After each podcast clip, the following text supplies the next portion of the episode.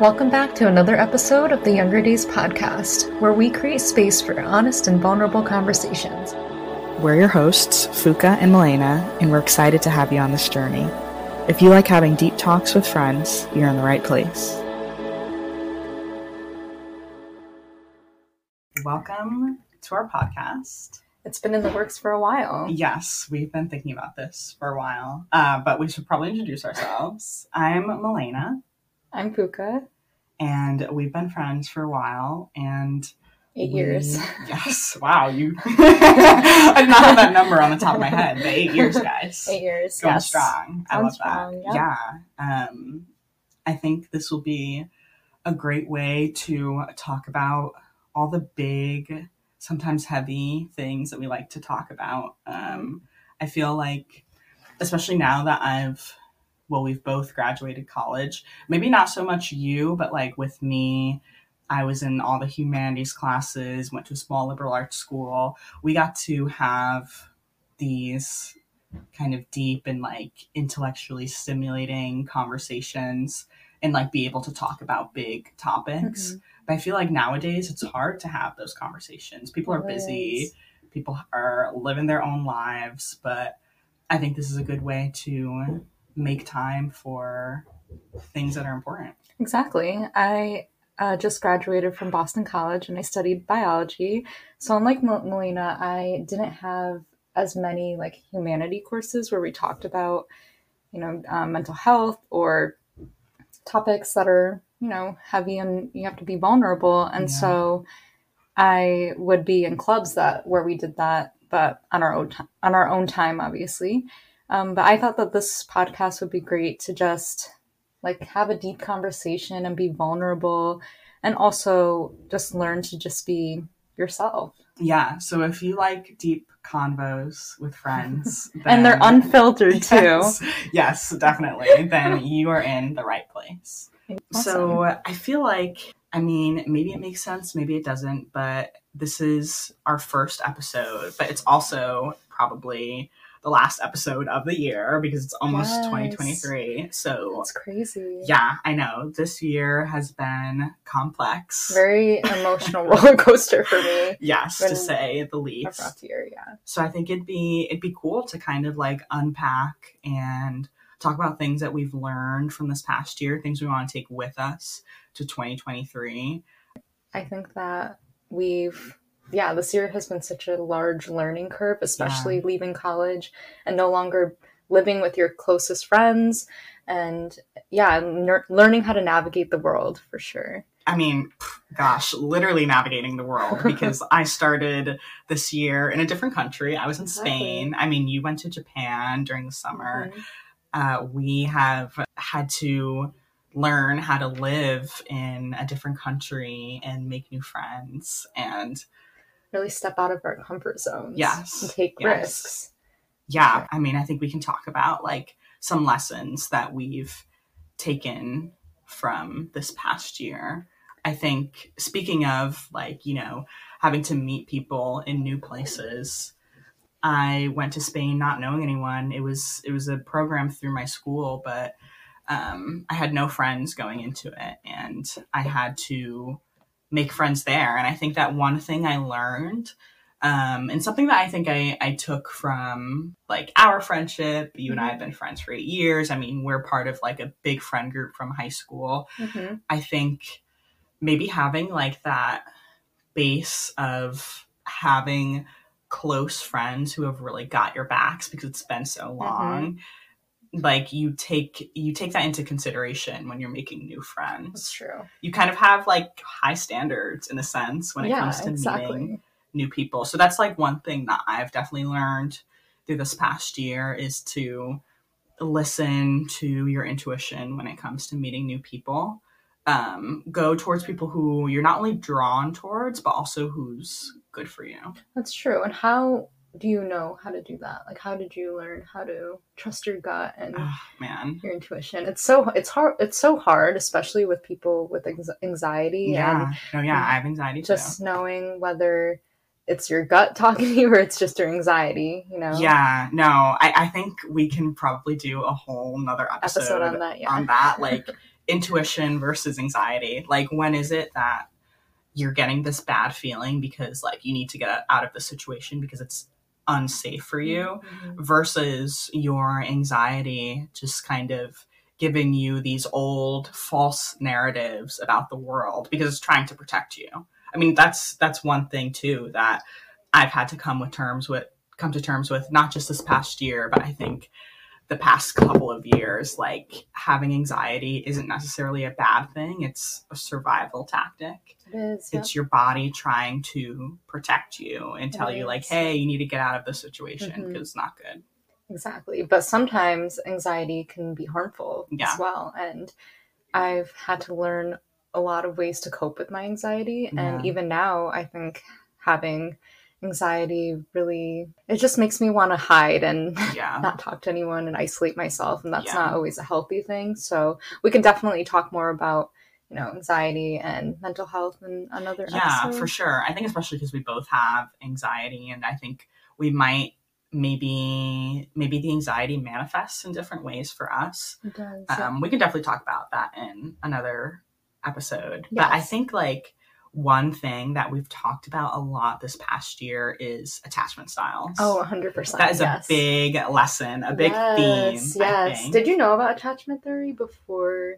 Yeah, yeah. year? I did. You know, I found out about it in back in 2019. I mean, only a couple years ago, but I mean, I think it's great to see how far we've come in terms of like people being aware of attachment theory to begin Mhm. with. Like, I don't know what your algorithm looks like, but mine, I'm getting more and more people talking about attachment theory, which I think is great because two years back or a couple years back, if someone talked about that on social media, people would have no idea what they were talking about. Mhm. But my even now, like my college friends and I will talk about Yeah, our attachment issues and how that has come about in our relationship with our parents, Yeah. our friendships, and even most importantly, our relationships For with sure. our partners. when did you first learn about attachment theory? I took a class in psychology. Okay. um, I think a year ago, and I didn't really fully understand Mm. attachment. It's hard to wrap your head around. It's really hard.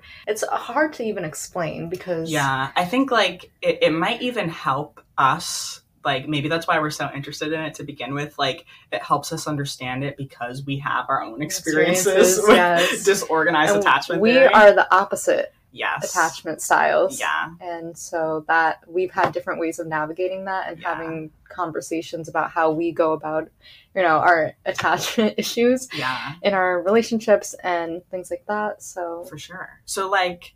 What give us some facts? I know that you've di- done some digging, Some done some digging. research. I mean, I'm a little more intuitive with this, so like I have, I have my exper- my personal experiences, but I know that you definitely wanted the facts. So, what is attachment theory to begin with? So, attachment theory is something that a child psychiatrist named John Bowlby, and he um, basically describes it as four different attachment styles.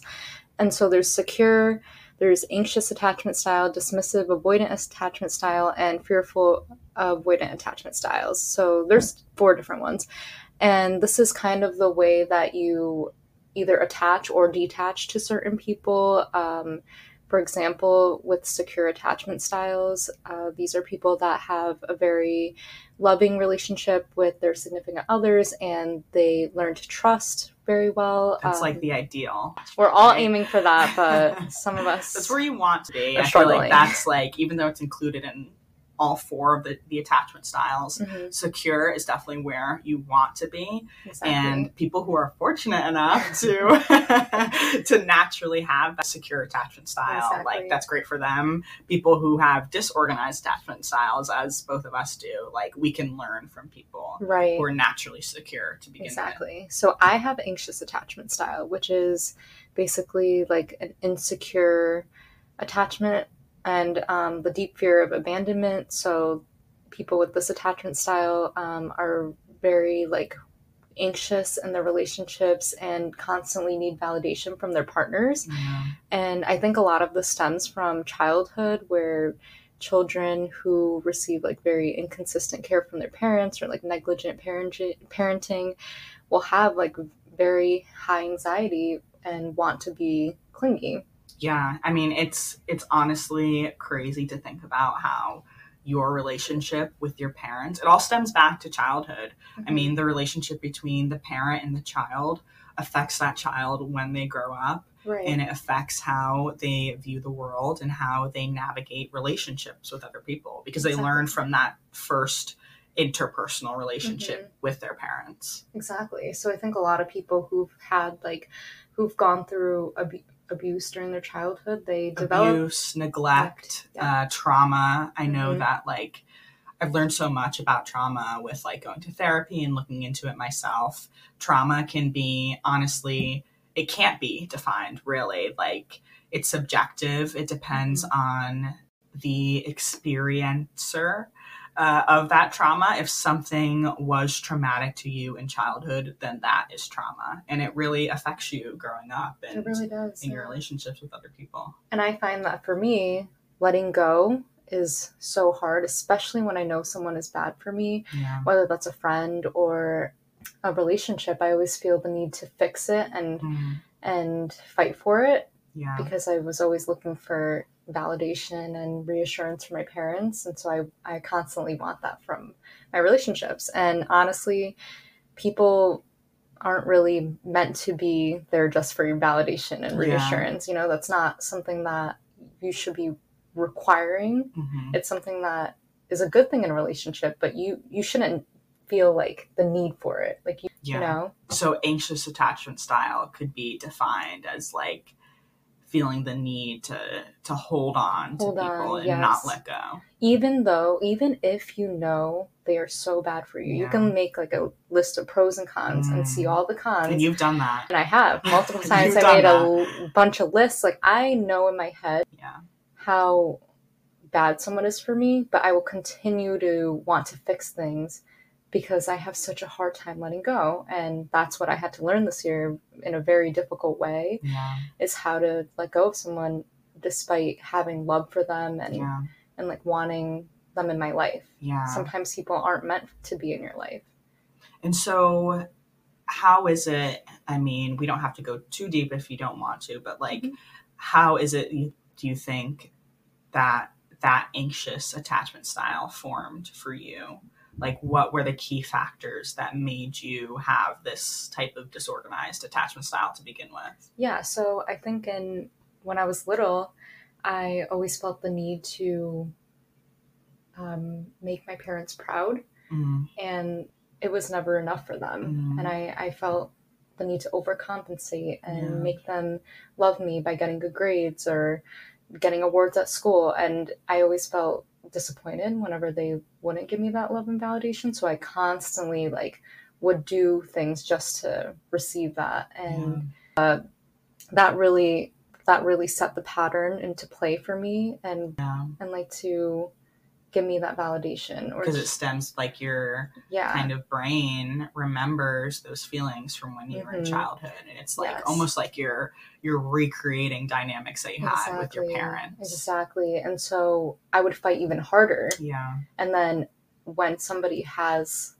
dismissive like avoidant style they tend to pull away Mhm. and so being in a relationship with somebody who has dismissive avoidant style yeah it's like constant pulling and pushing, right? Like Yeah. you're it becomes toxic very fast because you're trying to cling on so hard and they're trying to push you away. yeah so what is dismissive avoidant so people know So it's a different form of an insecure attachment Mhm. style. So you are basically in fear of being like intimate and close with somebody because you're afraid that they're going to um, hurt you. So it's like a Mm. defense mechanism.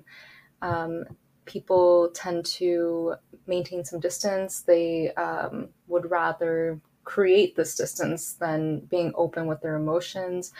Um, and they're very like independent and rely only on themselves. They don't want to depend on another person, so they won't let a person get close to them. independent to a fault Independent to a fault, yes. So you have this attachment style, right? I What is that? have I have fearful avoidant. You know, Mhm. I think it's interesting that you ask that because I think I might have started off with dismissive avoidant, Mm, which I don't know if you can switch between types. I think you might be able to. I did it, so maybe I'm the first case study. but I think that I had dismissive avoidant attachment style in high school. Um, I think, especially like being independent to a fault, mm. that is just a mechanism to protect yourself. Exactly. You know, if you convince yourself that you don't need anyone, then you won't even have the desire to to pursue anything with anyone right, because yeah. you're just, you know, the strongest person ever who, you know, you don't need to be close to people because when you get close to people, they disappoint you. Mm-hmm. That's that's a lesson. So you can only rely on yourself what that attachment style is like. It was my experience, mm-hmm. I think, in high school, just being emotionally shut down. That's where the dismissive part comes from, right? Like dismissive of even or just not even acknowledging that you have emotions to begin right, with yeah. which is so weird but like i remember a certain point in high school like making the conscious decision of just not having emotions. Of course that's not possible because we're humans but like we're not robots. Right but high school me you know and i was like this was young high school me so like mm. around 14 15 um, not coincidence that this was around the time that my parents got divorced. Mm. So, you know, your dynamics with your parents and viewing your parents' relationships, it most definitely impacts how you view relationships for yourself. Exactly. So yeah, I think I think I definitely might have fallen into the dismissive avoidant category when I was in high school. I think going into college, um, opening up more um, growing more into myself, I think I might have slid into the fearful. What is the difference between those two? You know, you know, dismissive avoidant can be seen that it's like fearful avoidant, which is my style that I have now. It I think it overlaps with dismissive avoidant and anxious mm, attachment. Yes. Yeah. Um, I think that it's this, like both. Yeah, it's both in a in a weird way. You know, yes. funnily enough, fearful avoidant attachment style. Some people have dubbed it as the worst attachment style. So so lucky. Yeah, thank you. Yeah. Um, I mean, what what did you find online? Like, what was the official definition? Yeah, it's, it's, so hard, honestly. It is hard. Um, they said it, it says that it's a combination of both anxious and avoidant. There so that's go. what you said, and that people with this attachment style desperately crave affection but want to avoid it at all costs. So it seems counterintuitive, right? Yeah. So they're reluctant to develop a close romantic relationship, yet at the same time they feel a desire to be need to feel loved by others. Yeah. Yeah. That's you. Not, that's, that's you in a paragraph. That's me. It's not fun. I mean, like, fun, there's a reason why, like, I, I think that, you know, obviously it sucks having any of the disorganized attachment styles but like there's a reason why people call this like kind of the worst ones because like it's just a confusing experience mm. i would love to be in a relationship ideally right like theoretically mm-hmm. but once i get close to that or once i get close to being in a relationship with someone mm-hmm. i get fearful right. and avoidant. Yeah, avoidant. Um, it's in the name itself. yeah, I think that I back when I even like learned about what fearful avoidant attachment style was, it was around 2019, um, early college. I was interested in this guy. And um, after thinking about it for a while, you know, being cautious about it, and getting to know him, I decided to tell him that I liked him because you know that's what you do if you have feelings for someone, right? you should probably tell she, them. She she has a lot more confidence than me. yeah, it was hard. I know, you know, I I told him, you know, which isn't the normal dynamic. I love it though. I wanted to be a boss bitch, you know, like you I was like, bitch. you know what? No more waiting around. Like I'll just mm. I if I feel something, I I always feel like I need to say it for better for worse. Yeah, so she's very she can be confrontational. A little bit. A, little, bit. bit. With a little you know what? I think everyone needs that though. If everyone had that mindset, there would be no miscommunication. I know. it, life wouldn't be so difficult, but that's what I thought. you know, that's what I thought. I I told him that I was interested in him kind of an uncomfortable situ- uh, conversation, mm-hmm. uncomfortable for me. I was super nervous, but hey, I did it. And you know, it was great at the time that he said that he liked be back. I was like, oh, this is great. So he asked me out, and I'm like, yes, for sure. Like, let's do this. Yeah. And so that was that after the conversation. And I think, oh gosh, I don't even know how much time had passed since that conversation, but within the next couple of days, I was completely rethinking that whole thing. I thought that I made a Mm. big mistake. I was like, oh no, what have I started? I opened up a can of worms. Like, I suddenly got super fearful. I see. And like, I, it's taken me honestly years to like even just unpack that whole situation. Like, after a couple of days, I let him know that I didn't want to pursue anything about it. Luckily enough, you know, he was a great guy. Like, he was totally understanding about it. And, you know, that was fine. But on my end, I was so guilty for a long Mm. time. And I had no idea what these feelings were. Like, I had never heard of someone pursuing someone and then just freaking out and like so it makes you feel crazy. Kind I of. felt fucking crazy. like, like- a, like you feel like you're you're you're not intentionally trying to hurt them, but yes i did I, Yeah. I i felt like a bad person Yeah. for such a long Mhm. time and like i think one super uncomfortable part of fearful avoidant which i haven't honestly I haven't seen a lot of people talk about this it's actually I read that it's very rare to have it. Like Yeah. it's not a lot of people. People usually either have anxious Mm, attachment or like Okay. dismissive. that makes sense Yeah. that makes sense why i couldn't find that much online to Yeah. begin with so that was great trying to navigate something that barely anyone talked about but something that i still don't see that much now about fearful avoidant attachment style it's even like uncomfortable for me to talk about but like when you get to a certain point and maybe it's just me we'll see but like when you get to a certain point of getting like close to or whatever i mean i feel like different people define like how close too close is when you're Mhm. like approaching a relationship or something but for me when i felt like it was too close when we both like said like admitted that we liked each other i after a little bit like soon after i felt like Pulling back. n- not definitely pulling back but like almost repulsed by the idea Mm. and like it scared me that I felt that way because I'm like, Mhm. this is not fucking normal. Like, why can't I just like like someone they like me back? Like, this is great, Right. you know. But I think like that's such a distinct feeling, and it didn't last that long. But like that was it was a driving factor as to why I pulled away to begin with. I think it just comes with. I think it might just be wrapped up in like the like feelings of shame and like Mm. guilt, like just bad feelings that you Right. have and just wanting to just okay avoid i'm getting away from uh, this Yes. And so I'm the opposite. I run towards and I run after. yeah and i run somebody- away Right. So we're like, you're running and I'm chasing like a freaking like Yeah. it's tag or something, you know? And so yeah, how do you think you navigated, you know, coping with this? I mean, I think just the first thing is knowing what attachment style you have, going through experiences like I did, even though it was uncomfortable. And at times it's still uncomfortable for me to look back on. But like having lived experiences that prove to you what your attachment style is, Mhm. is definitely helpful. I mean, like in your, you might have like this idea of how you'll act in a relationship. But like, unless you're put in that situation, you don't know for sure. At least that was the case Yeah. for me. And so, yeah, I think just like the number one thing is looking into attachment theory to begin with and knowing your attachment style so then you can try to work on Right. fixing it because you can fix it. There's um quizzes online that I saw that you, um, you can answer some questions and it'll tell you what attachment style you may have. Yeah. Um, I, it- it'd be interesting though to see a fearful avoidant um, attachment style because it's a combination of both, right? So yeah.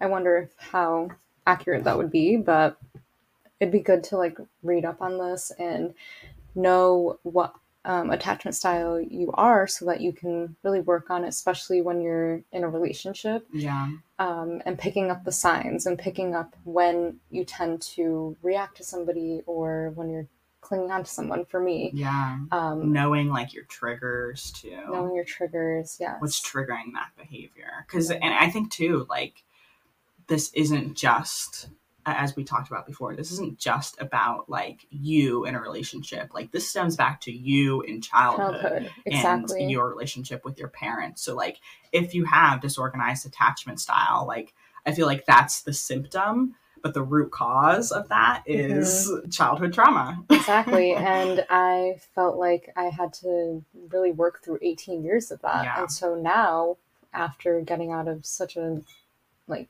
abusive environment yeah. I think it's hard to go back eight through 18 years and trying to undo these patterns and undo all these reactions that i have and they're immediate for me Like ingrained. and they're ingrained in me Yeah. and so sometimes i don't even have to think it through i'll just act Mhm. because that's just like how I It's used like a knee jerk reaction. Yes, it's like innate for me because I grew up Yeah. Like going through that and reacting to that and we should talk about like narcissism and Yeah. recognizing that in a different episode but yeah, for sure. for me like that I have a hard time recognizing narcissism or like when people are bad for me because I I feel like I have to fix myself. You know, and like it's like, oh, it's me, it's me, it's me. What do I have to do? What do I have to fix so that you would love me? Mm. Because throughout childhood, I thought that that's what love was. Interesting so like you have like this belief i think for me like i that and what comes with fearful avoidant attachment is the belief that like i am not i'm not like worthy of love Mm. like it's it's almost like impossible that someone could Mm-hmm. genuinely love me Mhm. but for you it seems like you have like an ingrained belief that that love is possible but you have to work, Work for it. Yeah. You have to earn it. You have to make them like love you. wow And so like you're constantly fighting for this validation and Mhm. reassurance and without it, you it affects your self-worth. You're like Yeah. I'm not good enough and you can write a million reasons why you're good enough. And you Mm-hmm. can you can stare at that paper all you want, but at the end of the day when it's so ingrained in you, you have Yeah. to like really go through the foundations and the way that you grew up. And it's it's just it's hard and going to therapy isn't a fun time for me. you know it's not fun It's not like fun. necessary but like yeah. going through it i mean i was in therapy like early college for a couple of years and like i knew that it was good for me and that's why i kept going it didn't necessarily feel good in the moment Exactly. It because it's doesn't. confusing to like bring Mhm. up these old emotions, from emotions. childhood And it's easy just to say, I don't want to think about it. I want to move on with my life. yeah But then you get into relationships or you Mhm. have friendships where these the same problems arise where you're fighting for their approval, you're fighting for their validation, and you're constantly like, Why am I not good enough? Why am I feeling the way I felt my whole life? yeah What is wrong with me? hmm Right? yeah exactly and like if you don't know the reason you you you don't know how to fix it You So don't don't. even know what to call it Exactly. And for years, I've had this issue. And so when I found out about attachment theory, it helped me so much just like to put a name to it and to also sure. read about other people who have yes who have had these similar experiences. Yeah, which I mean, like,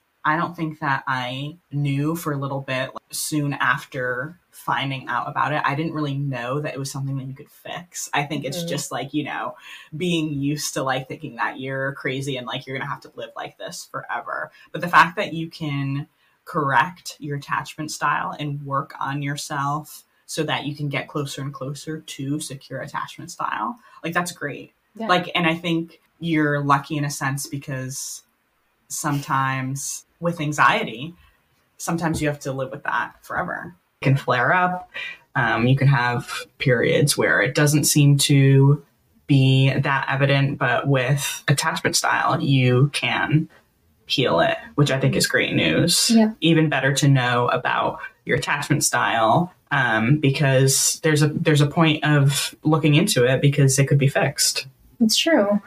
And so I guess leading into that, we were talking about how in relationships, and especially with me and my, you know, anxious attachment style, I notice that I tend to look past people's flaws, especially if I'm talking to a guy that I like and he starts pulling away. I tend to latch onto the good parts of him and Mhm. I'll, I'll convince myself that he likes me because of he he does certain things for me and I tend to overlook all the the bad things in a relationship because I want it to work out.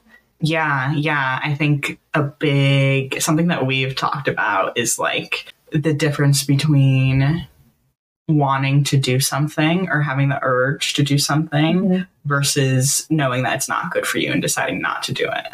Yeah. That kind of reminds me of something that I've heard of. It's it's called breadcrumbing. From what I understand, it's when someone gives you little bits of attention sporadically over a period of time, and they do this to keep you interested in them while really they're kind of putting in minimal effort. It's kind of like they're stringing you along in a Mhm. sense where they want to make sure that they can keep your attention on them so that you're an option. And I think that um, I've heard that this can be done either consciously or subconsciously. But this is something that I've struggled with um, in a dynamic with another person where I realized when I, I mean, I didn't even realize until I heard this term explained to me that that, that was what was happening to Mhm. me. Mm-hmm. And so, do you think that that's happened to you too? Oh yes, I didn't even know about that term, Yeah. but it it does sound like you are like glorifying them, like you're glorifying Mm. this image of them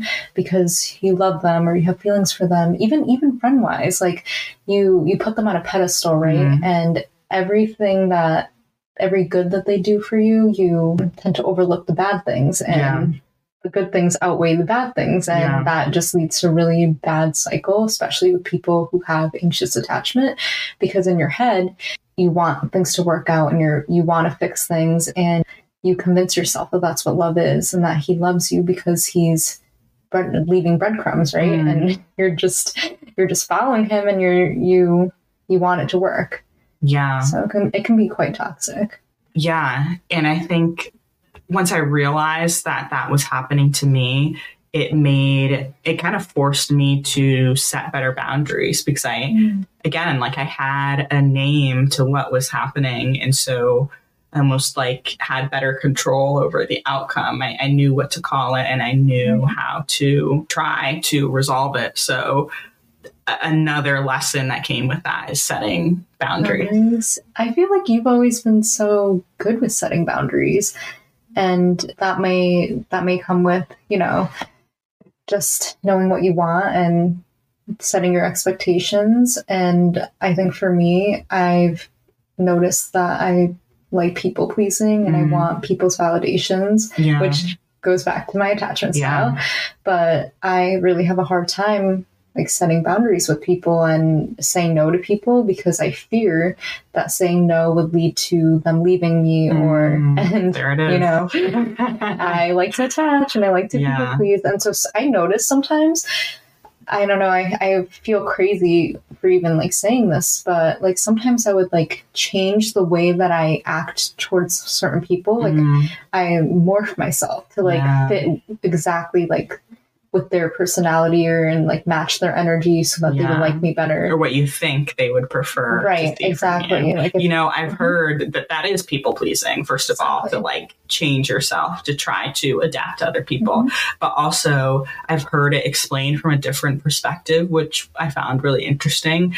Um, someone said that people pleasing is really a form of trying to control people because you think that Mhm. It's it's it kind of is like for better or for worse manipulative It is, right 100%, like trying to control predict people's actions and behaviors Mm-hmm. Exactly. by what you do Yeah. and i think like if anything like hopefully that helps make uh, people want to heal that people pleasing tendency Mhm. because it's like it's not only hurting you like it could possibly be affecting others Well, you're also not being authentic. Yeah, You're not being yeah, yourself. You're not you're you're putting on a, a mask for people Yeah. to like you. Yeah, and which is end of the day, exhausting, I'm it's sure. exhausting. And you come home and you're like, I just feel like I I'm not me. Yeah. this isn't me. But you're like but having this like little voice in your head telling you like you want to you want to have all these friends right like you want to Yeah. be loved this is how it works it's just like definitely a flaw that I've had to work on. And yeah. I mean, healing is like just not an easy process. It's not linear. It's not going to happen. And so it's not going to happen like immediately, right? It takes yeah. It takes a really long time. Yeah. Um, especially if this came about in your childhood, like mm-hmm. that. That takes years to fix, but recognizing is the first step. Yeah, for sure. I mean, like I've heard that trauma can be physically stored in your body. I think that's one thing that I'd like to like that's the next step that I'd I'd like to work on how to physically get, like, move that stuck energy out of your body. Right. I mean, your body can store memories, can store trauma as well, it can store bad things. So, right. I've I don't know much about it, but I mean definitely like healing isn't linear and I think that's one big takeaway. I think despite us being so or trying to be self-aware, right? right and like exactly. being aware of some of our issues, it's not easy. It's one, not, I mean, not to glorify going to therapy, it sucks and it's hard, but it is uncomfortable and also when you have an urge for something such as for me, when I have the urge to go back to somebody that's not healthy for me, I learn that it's uncomfortable, but you don't have to always act on it. Like you don't you don't have to always do what you feel. Right. And you can sit there with that feeling and you know it's it's a good thing to really feel that emotion instead of just suppressing it because I've noticed with myself that when you bottle up an emotion, it comes back. In, oh my gosh. And like yeah. exponentially too. I definitely learned that too. Mm-hmm. Bottling up is not a good idea because once it does come to the surface, it comes back like double the force. Oh, 100%. Yeah. Not a good idea. And so sitting sitting with the emotion is okay and it's not fun and it might feel terrible at the time, but for me, it felt worse going back and having to relearn all the lessons that I thought I learned, and then realizing that sometimes you can't change people.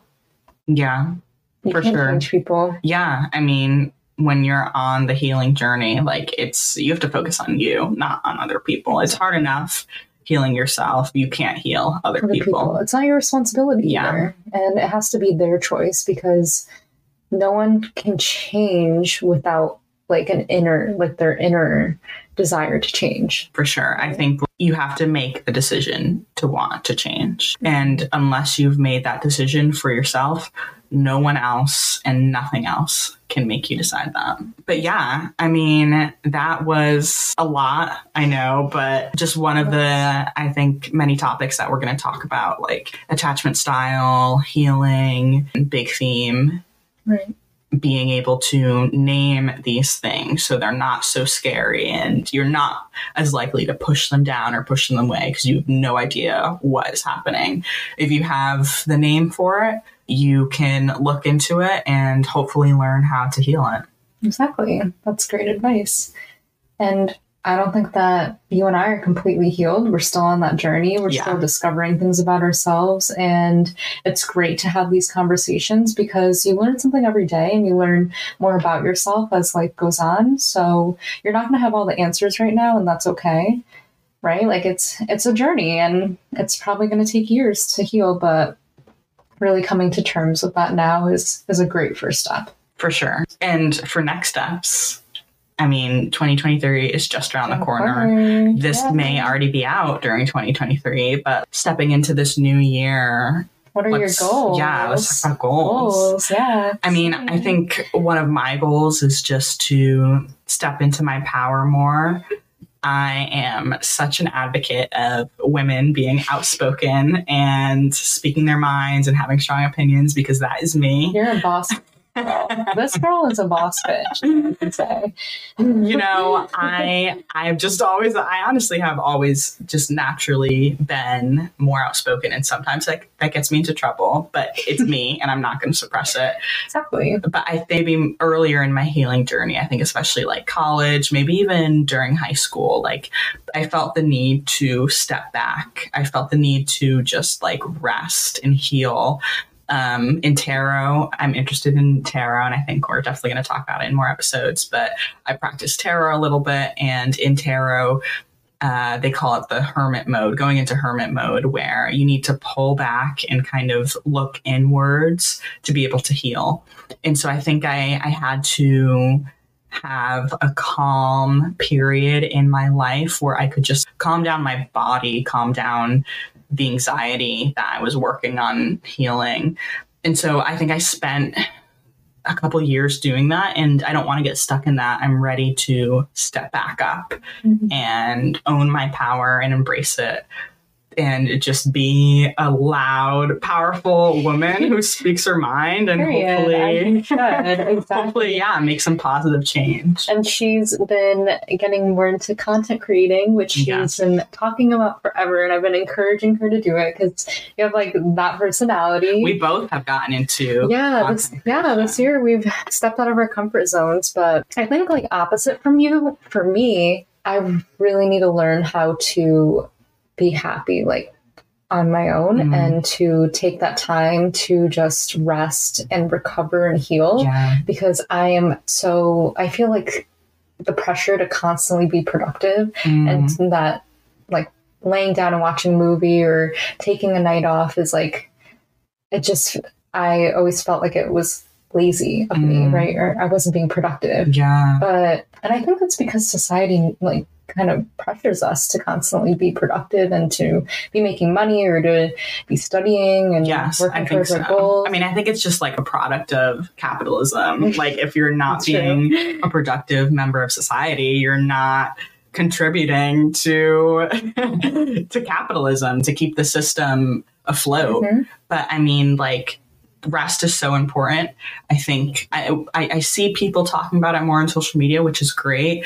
But I think this idea of needing to constantly be productive, I think has to do with capitalism, this like toxic hustle culture mm-hmm. where like it doesn't matter if you have a full time job, you have a full time job, have a side hustle. Um, if you're watching a movie or sleeping, you don't need sleep. Uh, go exactly. start a business or you could be making money instead of sleeping. Exactly. Like I mean, like obviously it's it's good to be ambitious, but without rest, that ambition is not sustainable. And you I, burn out really yeah, quickly too. Exactly. Yeah, we don't talk about that enough. I actually I saw something on social media where studies had found that rest is important because it's it helps restore us. I think yeah. that like the video said that like even something as simple as just laying down or even going in and out of sleep, like literally just doing nothing, it's close to uh, the state that our brains get to when we're meditating. And that is healing. It's mm-hmm. restoring for our brain. So rest is important. Exactly. It's crucial. It's not lazy. It's what we need to do to be able to keep doing the great things that we want to do. And I feel like in college, a lot of students pull all nighters because they yeah. feel that this is what they need to do in order to get a good grade, or staying up later is going to help me, you know, uh, do better on my test. It's but like you're. It's counterintuitive yeah. because your brain needs the rest to store, restore your memory, mm-hmm. and to you know, and so when you get good rest, you wake up and you remember things, and you're like, wait, I didn't think I would remember that, but yeah. you need sleep to do well. And without good sleep, that could lead to so many detrimental health effects, like oh, yeah. chronic illnesses and high stress levels. So I'm going towards healthcare, yeah. the healthcare industry. And there's so many people that are burnt out right now mm-hmm. because everyone is just constantly pushing themselves and like rest isn't really like highlighted even. Yeah. And we need rest in order to heal, not just physically, but like emotionally, mentally. 2023, get more rest. That's a good. That's a good motto. A goal. Yeah. And it's not lazy to get rest. It's no. not lazy to take a night off. Yeah. It's not lazy to say to your friends, I just need some me time right now.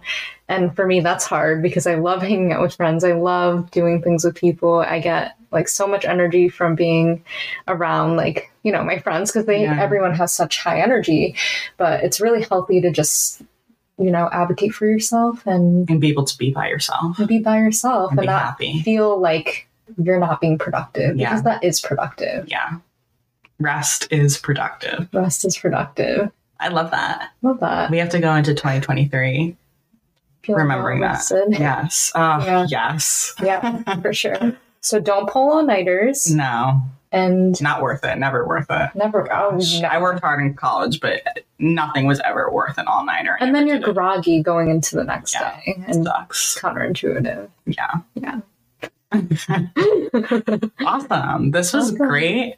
Um, we definitely want to talk more about these things in future episodes. So sure. if you liked what you heard, stay tuned. Awesome. So if people want to learn more about us in the meantime, where can they find us on social media? So I recently started a TikTok, and my TikTok, The Younger Days Podcast. If you like what you heard, please leave us a review on whatever podcast platform you use. To keep up with us in between episodes, you can find us on TikTok at Younger Days Podcast. We hope you'll stay tuned for more episodes. Looking forward to next time.